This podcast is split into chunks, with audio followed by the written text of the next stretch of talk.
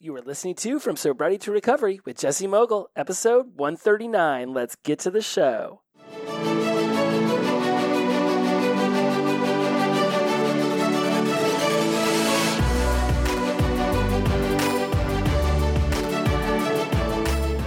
Welcome back to From Sobriety to Recovery. I am your host, Jesse Mogul, and I am in addiction recovery. Hello. Hello, hello, hello, my friends. It has been three weeks, three weeks since I had an episode, and I have received a deluge of messages from people asking if I'm okay, where am I at, what's going on, and I absolutely love the support. I love the messages, and it just it, it means a lot that so many people are paying attention to how often the episodes come out in order to know that haven't had a new one in three weeks. Now, for those of you who aren't listening to this linearly, then you might be finding this months from now and you didn't even notice that there wasn't one because you're just going through the list. But I absolutely have been a little AWOL, and I'd like to discuss that now. I have made one of the biggest transitions that one can make in their life, changing the city that they live in. And it has been a long time of thinking about this and planning for this. And finally, it is here. It has happened. Um, I have relocated from Los Angeles. I have moved my entire operation to Huntsville, Alabama. It's about an hour and a half south of Nashville. Nashville is now my my airport and music and live event, sporting event city. And I did this because my family um, has, most of them have relocated to this city. And at this stage in my addiction recovery journey, I have really noticed over the last year or two, I think COVID sparked it. Honestly, COVID sparked a lot of it. I have noticed that my desire to be closer to my family, to be more involved in their day to day life, to build bonds with them has taken on more of an importance.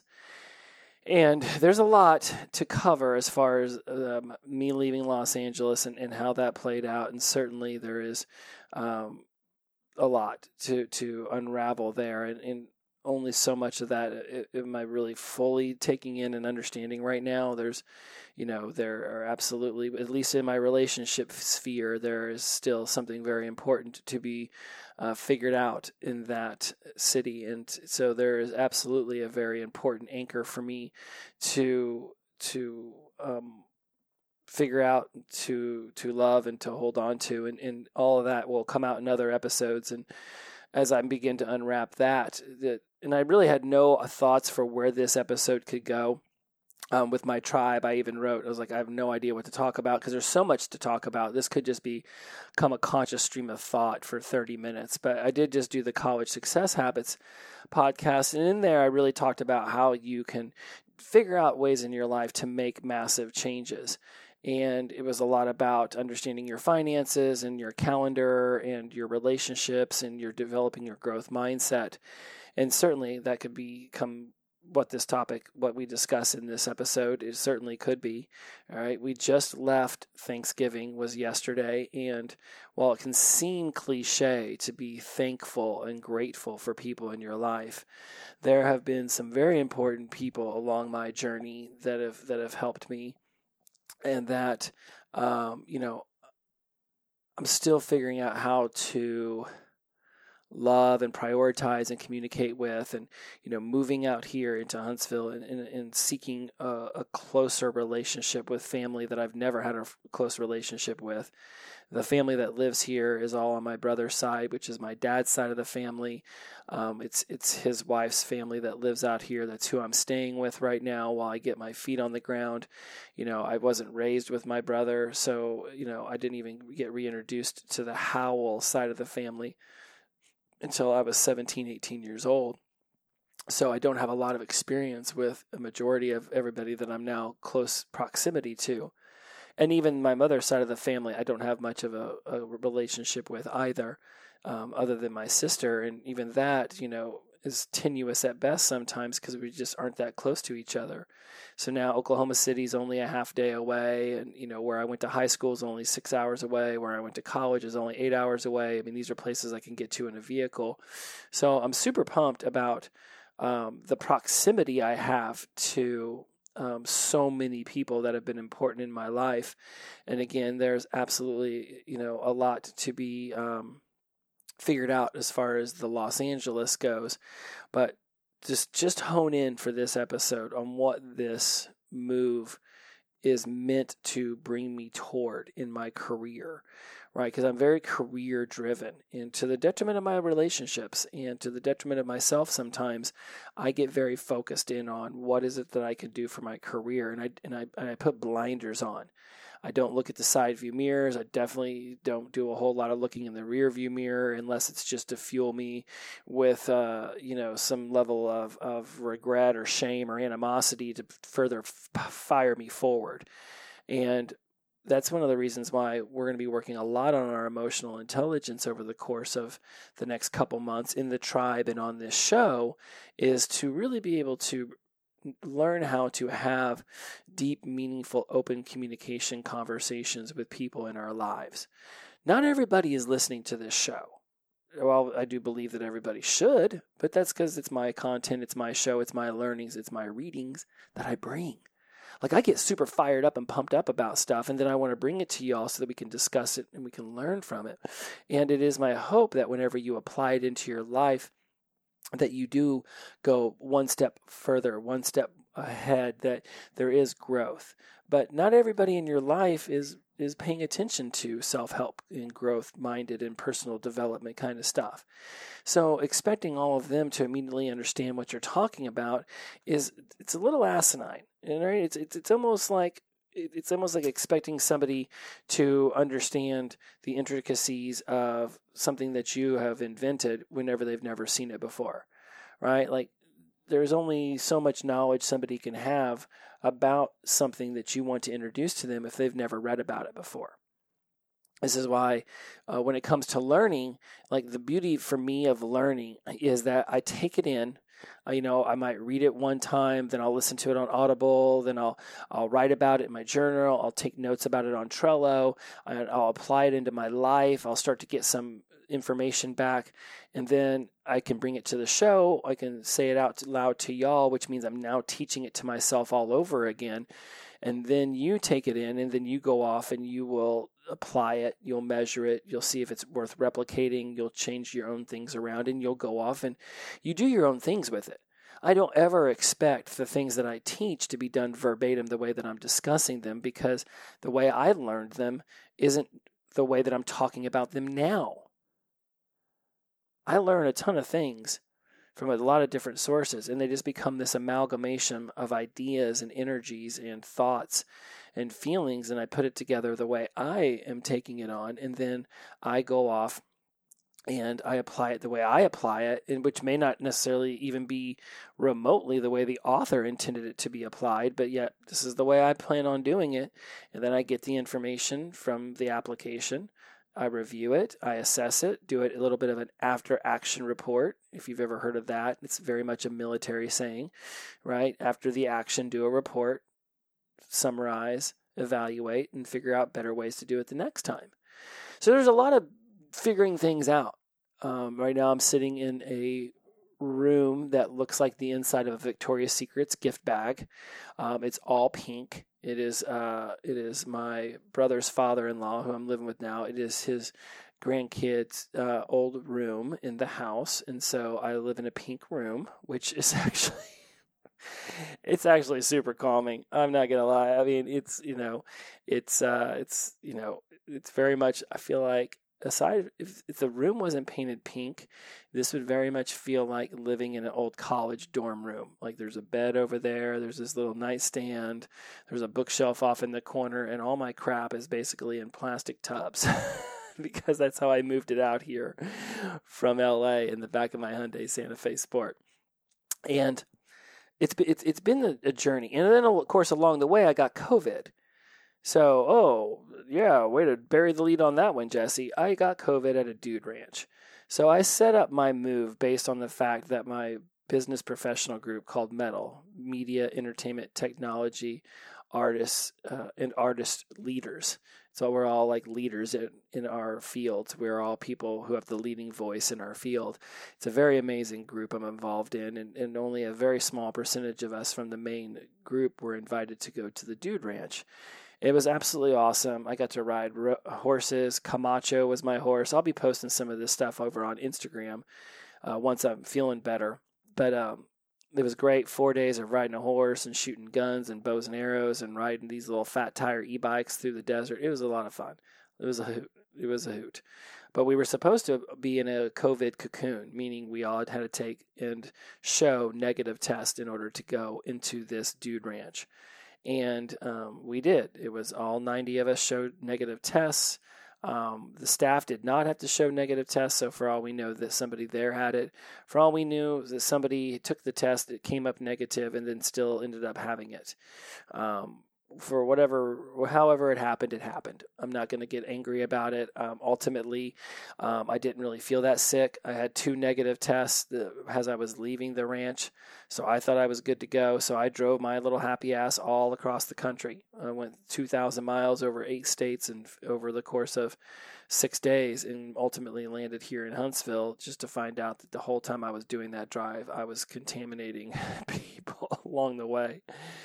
So that's super awesome to know. And, um, you know, I I didn't feel bad. I was blowing my nose a lot. Again, the negative tests. I just thought, you know, I'd been in in dry weather. My nose bleeds when I get into really dry weather. That started to happen. You know, there was dust and dirt everywhere because we were always riding horses and we were around bonfires. So I just thought, well, we were standing around in the cold a lot and we were really active, and I wasn't getting a lot of sleep, and I was super tired from preparing for this move to Huntsville. So I just thought I was run down. Turns out I was not just run down. And so ultimately, I, I managed out of it rather unscathed. Um, I feel very blessed. Perhaps it was my vaccination that helped me get out of it unscathed. That's at least what I've read. That if you are vaccinated and you do come down with it, that the symptoms are way less and light. And yeah, I mean, other than just being fatigued and blowing my nose a lot and feeling dehydrated, I ate just fine, didn't have a headache, um, you know, didn't really feel like I was feverish. Um, sweated a lot while I slept, but that could have been because I had 17 covers on my blanket or on my bed. So, anyways, I digress about that. I did catch the COVID at the at the Dude Ranch, which did not make this transition to Huntsville smooth. I didn't get to spend it with my family like I had hoped on Thanksgiving Day. Um, I'm, I am hoping that my test comes back negative tomorrow, so I can go enjoy the barbecue and uh, the the rivalry weekend football games that are happening tomorrow. So, again, stream of consciousness, 13 minutes in. I'm not really sure what this episode's going to be about. If you're hoping for groundbreaking, pull out the pen and the pad. Let's get in the lab and let's see what we can come up with. When we think about our sobriety to recovery journey, one of the things I liked to remind myself is that I don't know what I don't know. And I'm getting shivers right now as I say this, so that's generally my sign that what I'm talking about needs to be said. So I will repeat that. We don't know what we don't know. We don't see our blind spots because then they wouldn't be blind spots. They get tagged with the title blind spot because we don't we can't see them.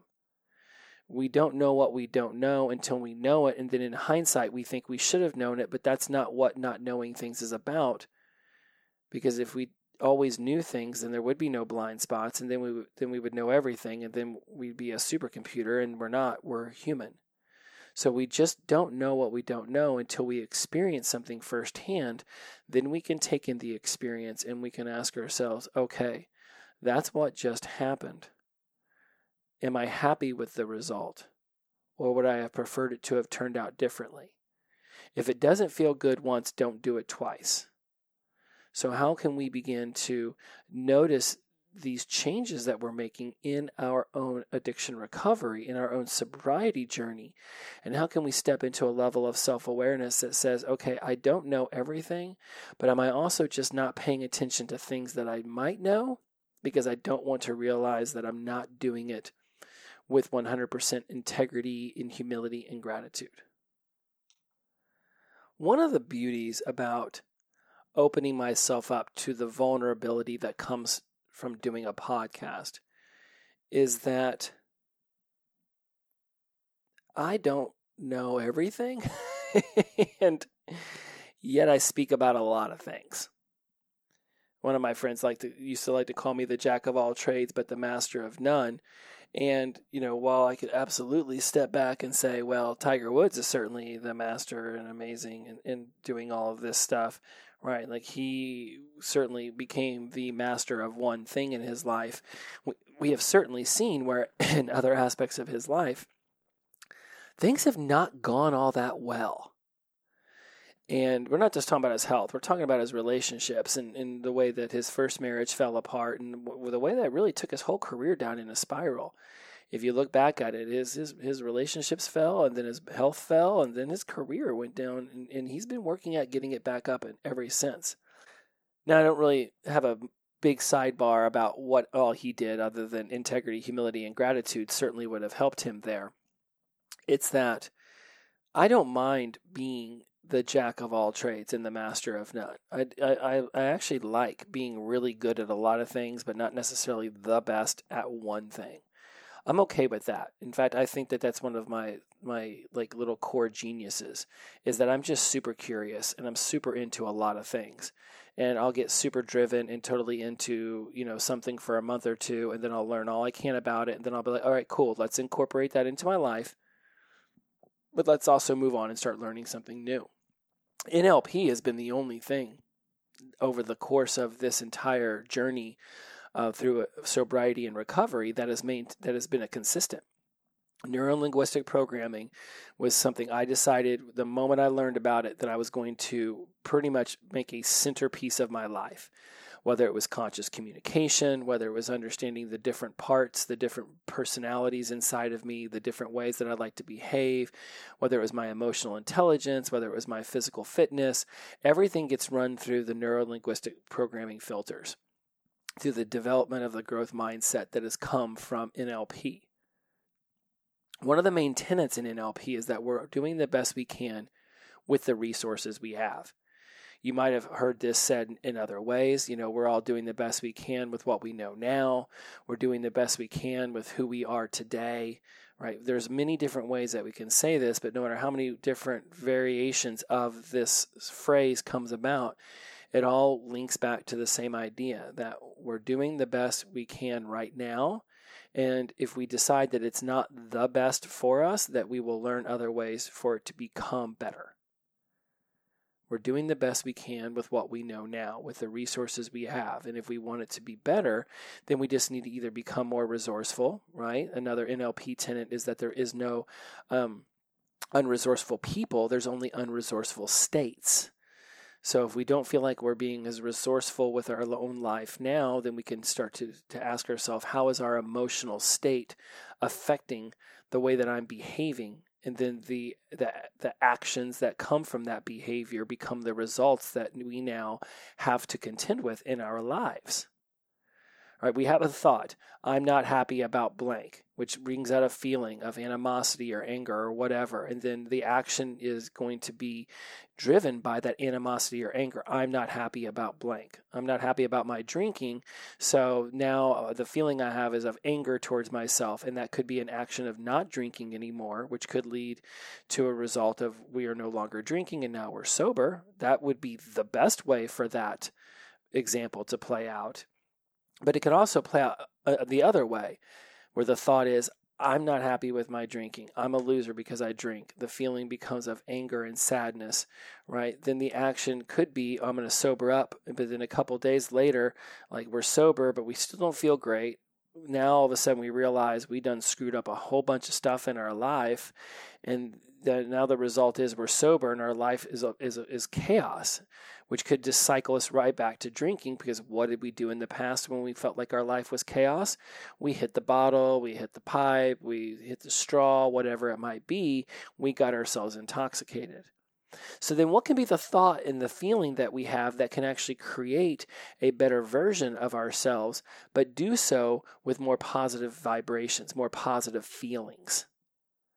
Right, a lot of the energy that I utilized over the last few months in order to exodus from Los Angeles was done so in almost like a, a spite, uh, a, an, an animosity kind of level right? Whether it was towards me or towards someone else it was done in a way like okay i'm you know this i'm done with this city 14 million people always underfoot i've got to show vaccination cards to go inside restaurants this mask is, is really hard to breathe behind whatever it might have been that i was thinking you know sometimes i was like why aren't these people wearing masks? We're all in close proximity. Other times i was like why are we all wearing masks? We're outside in a field.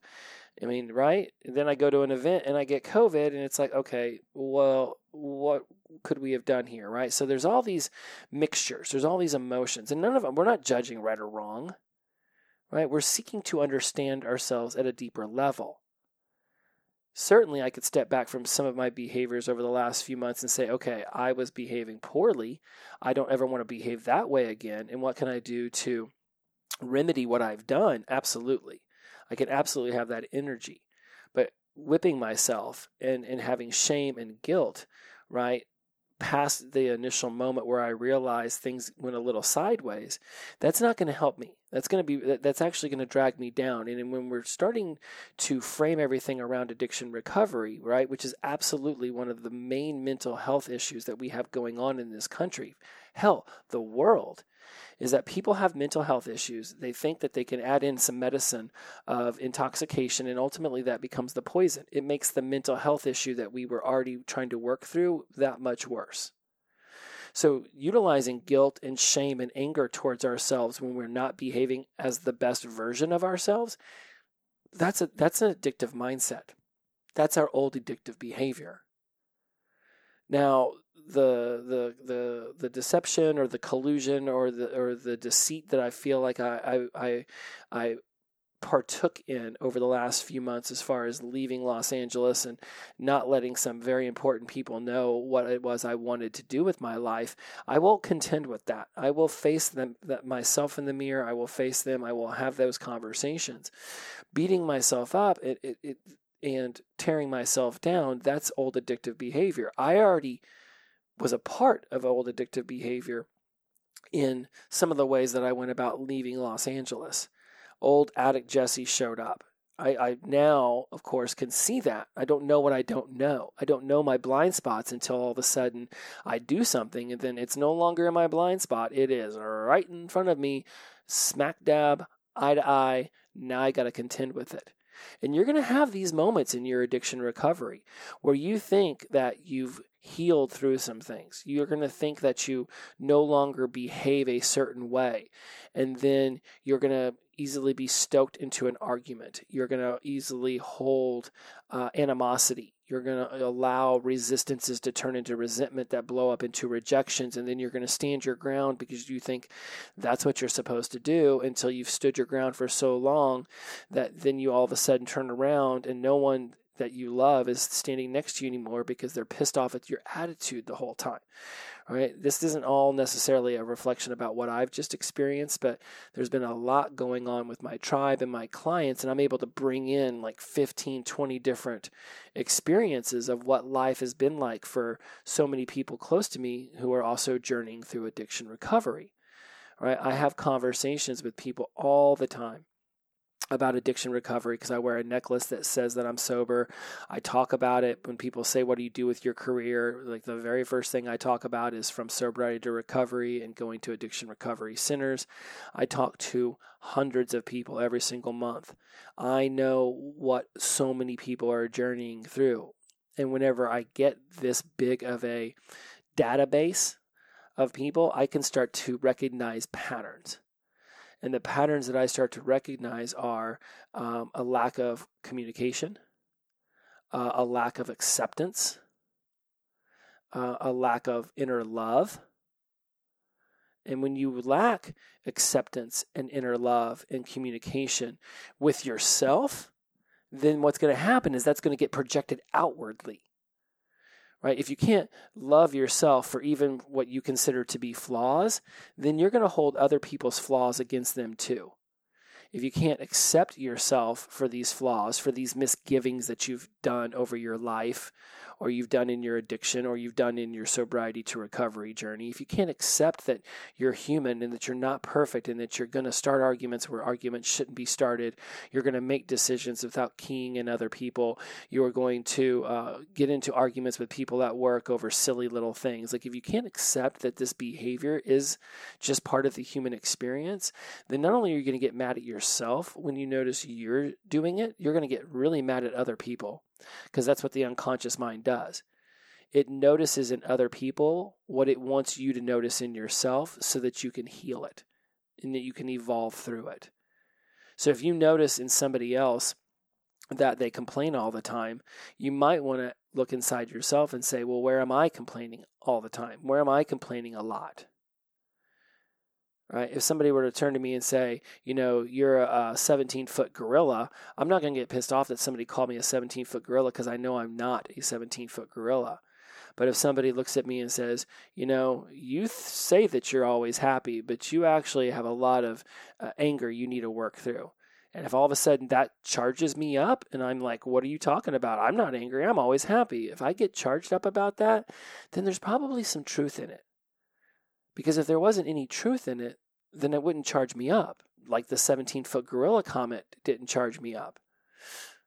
Like, I get that there's some anger I have to work through. And a majority of the anger isn't outwardly expressed to anybody because it's actually inwardly happening to me. It's me noticing that I'm not doing things the way I would prefer and instead of being gentle on myself and and figuring out what it is I could be doing better, I instead get I get down on myself. The voices that start to yell at me about that generally aren't even mine. They're my dad's, or they're my mom's, or they're a teacher, or somebody important from my childhood who, no matter how good I did, just wasn't capable of, of patting me on the head and saying, good boy. Right? So then I have these issues now saying good boy to myself because no matter how good I've done, it wasn't good enough when I was eight. It wasn't good enough when I was 16. So why should it be good enough now at 45? when that's that is absolutely unfair and it's it's so unrealistic to hold myself to that kind of candle and if you're doing this to yourself then it's unrealistic for you to be holding yourself to some sort of bar that no one in this planet is is achieving no one in this planet is achieving 100% absolute the best versions of themselves on any given day it's it's just it's it's not there. There's there's so many you know if you have fifty thousand thoughts a day, then there's so many opportunities for one of these thoughts to derail you, for them to spark emotions and feelings that lead you to an action and a result that you'd rather not have to contend with. If you don't like the way it tastes once, don't eat it twice, don't do it twice, don't see it right, then you can make that choice. But in, oftentimes you have to make the error first in order to realize how big of an error it actually is. The beautiful thing about being this deep into addiction recovery is that I have placed alcohol in its nice little world, right? Where it it exists. It happens around me, but it, it has no more it no longer has a draw on me.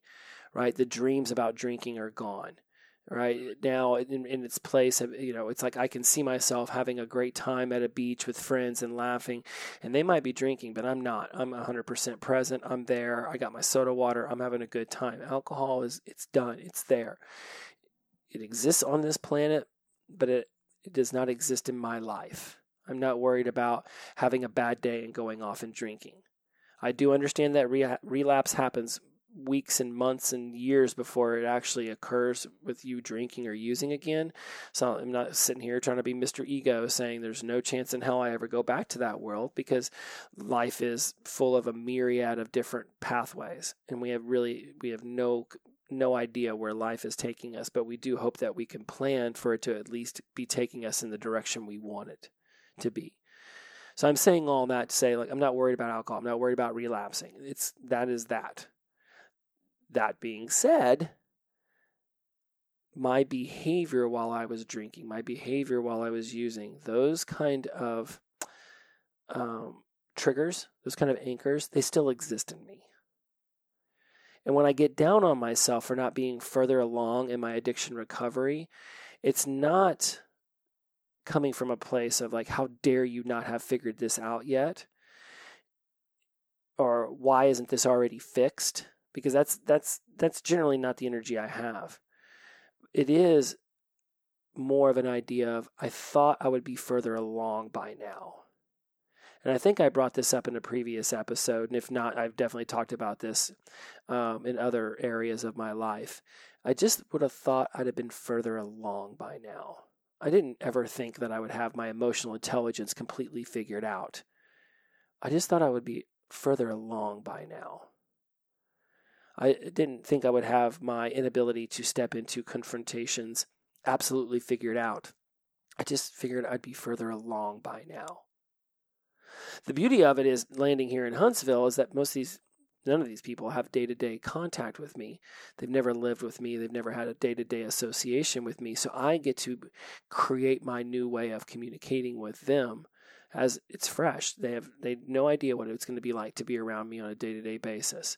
So now where I would where I used to maybe keep my voice muted or not talk about things, I'll just come straight out and ask a question. Is it okay if I put my shoes here? It's your house, not mine. I'm staying with you for a few months, but it doesn't mean I can just put my crap everywhere.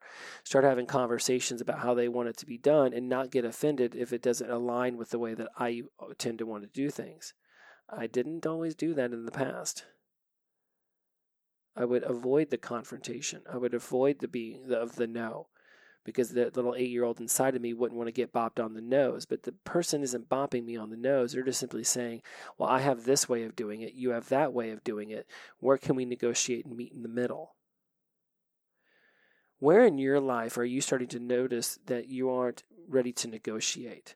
Where in your life are you ready to start stepping into a new form of communication?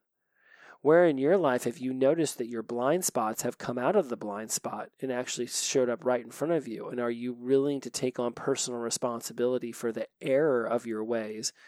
Not with shame and guilt and anger towards yourself, but by stepping into this new mindset that says, okay, that's how I did behave.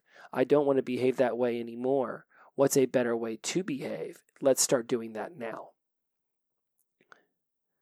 It's funny that there there will be times in my life where I'll ask somebody, "Well, how would you prefer this to be done?" Or they would they would ask something of me, which would be a change of my behavior. Um, the bird feeder comes to mind back in Santa Clarita. You know, when my girlfriend had asked me to vacuum it up so that it wasn't always messy every day. At first, it gave me a bit of a charge, and I was like, I don't want to do that every day. let the birds be the birds, and you know it'll get done when it gets done. And when I really stepped back from that, I realized I didn't like the bird seed always being messy either. It's almost like I didn't want to do it every day out of some irrational like, oh, okay, so I'm I'm just a little do boy. I'm just a little bitch who just jumps when somebody says how high. That's what that that was what my eight year old self used to say when my mom would be like, you know, don't drop your backpack in the hallway right? I want to put the backpack in the hallway. I'm, you know, I, I'm, I'm my own boss. I'm my own man. I'm eight years old. I wasn't nobody's anything.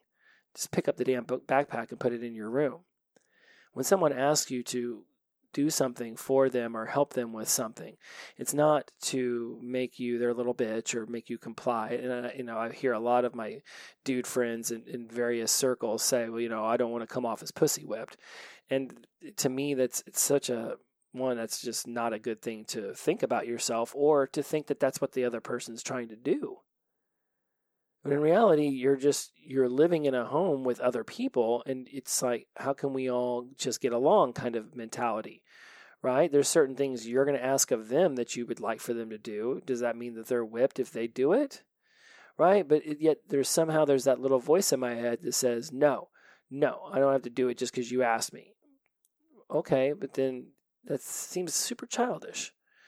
And then that was a blind spot I had. And this is all part of the addiction recovery because I used to, oh my God, the arguments I used to get in with my roommates back in college, right? I would be super clean, they'd be super dirty. I'd just lay into them about stuff, right? And then, you know, they might ask me to, you know, hey, don't leave your shoes at the front door. I trip over them when I come in drunk at night, and I'd do it anyways. Well, then I'm over here asking them to clean up their dishes after they cook, and they're probably thinking, Dick, I fell over your shoes last night. I'm not doing that, right? It was it was like a tit for tat. There wasn't a, uh, there wasn't healthy communication happening.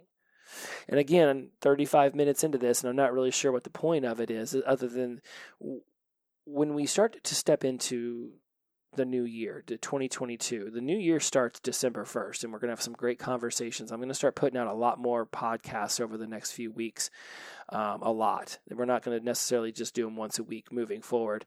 And they're going to be a lot better structured than they are right now. But this is the first time I've been on the microphone in three weeks, and my brain is just literally like a jumbled mess.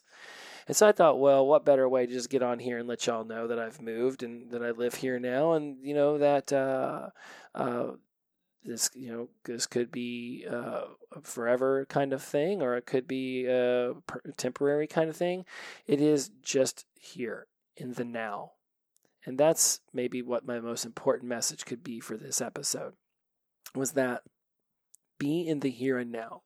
Be present in your relationships. If you feel a charge take charge don't let something that upset you to the point where you hurt those that you love. Don't let something upset you so much that you actually hurt yourself in the process. Accept yourself as the human that you are. Accept that you won't always get things right, that there will be blind spots, that there will be emotions, there will be times when you react rather than respond. It's okay to not be okay. It's okay to not always be 100% yourself. It's okay to start an argument and then later on realize that it was a silly argument. Great. You don't like it, you don't like the way that it feels the first time, don't do it again. Sometimes you have to make the mistakes in order to realize how important something really is. Sometimes you have to make the mistake to even be aware that what you were getting ready to do was actually a mistake. The one thing that we can know in sobriety and recovery is that the best decision we ever made for ourselves was getting sober. But that was just the first step. That's just the first step. It's like being born. When the baby slides out of the canal, it's not like, okay, job done. I'm here. Okay, world, take care of me. I mean, the umbilical cord's job is done. But the job of that baby has just begun. Life has just begun sliding down the metaphorical birth canal of of sobriety and, and coming out in the light and being sober that's that's just the beginning. Getting our physical bodies in check getting our emotional intelligence in check having open honest vulnerable communications with people and and being okay with the fact that they may not see eye to eye to us and we may not even see eye to eye with ourselves it's all of that stuff's okay as we balance integrity and humility and gratitude and our spiritual awakening and our our emotions and our and our mental acuity. As we begin to balance all of this and we begin to grow through it mistakes will happen. But that's an awesome opportunity for us to turn what could have been a problem into a solution. As long as we are waking up with a clear mind and a clear heart of sobriety and addiction recovery, then at least the day has started off awesome. Every day is the best day of our lives because we wake up sober. From there, what are we going to create? From there, what are we going to learn? From there, what are we going to experience? The most powerful thing that I have really taken from these almost five years of addiction recovery is that I am constantly learning. Every day I'm learning. Every day I'm growing. Every day I'm evolving. It's my favorite thing about me every day. Every day there's somewhere I can learn something new that just changes one little aspect of my thinking or my feeling or my actions. Every day there's a way to evolve. Every day there's a way to take on one little new thing. And sometimes I'm not even seeking the new things. They just come to me and I'm just self aware enough to notice them and say, huh, do I want to do that regularly or not? Sometimes the evolution is actually deciding not to do something. But either way, it's done with a clear mind and a clear heart. It doesn't mean that the old addictive versions of ourselves doesn't still lie somewhere inside of us, right? Just because sober Jesse kicked drunk Jesse into the back seat, and took the wheel doesn't mean that drunk Jesse doesn't still have some sway over what's getting ready to happen in my life. I still behave like an addict sometimes.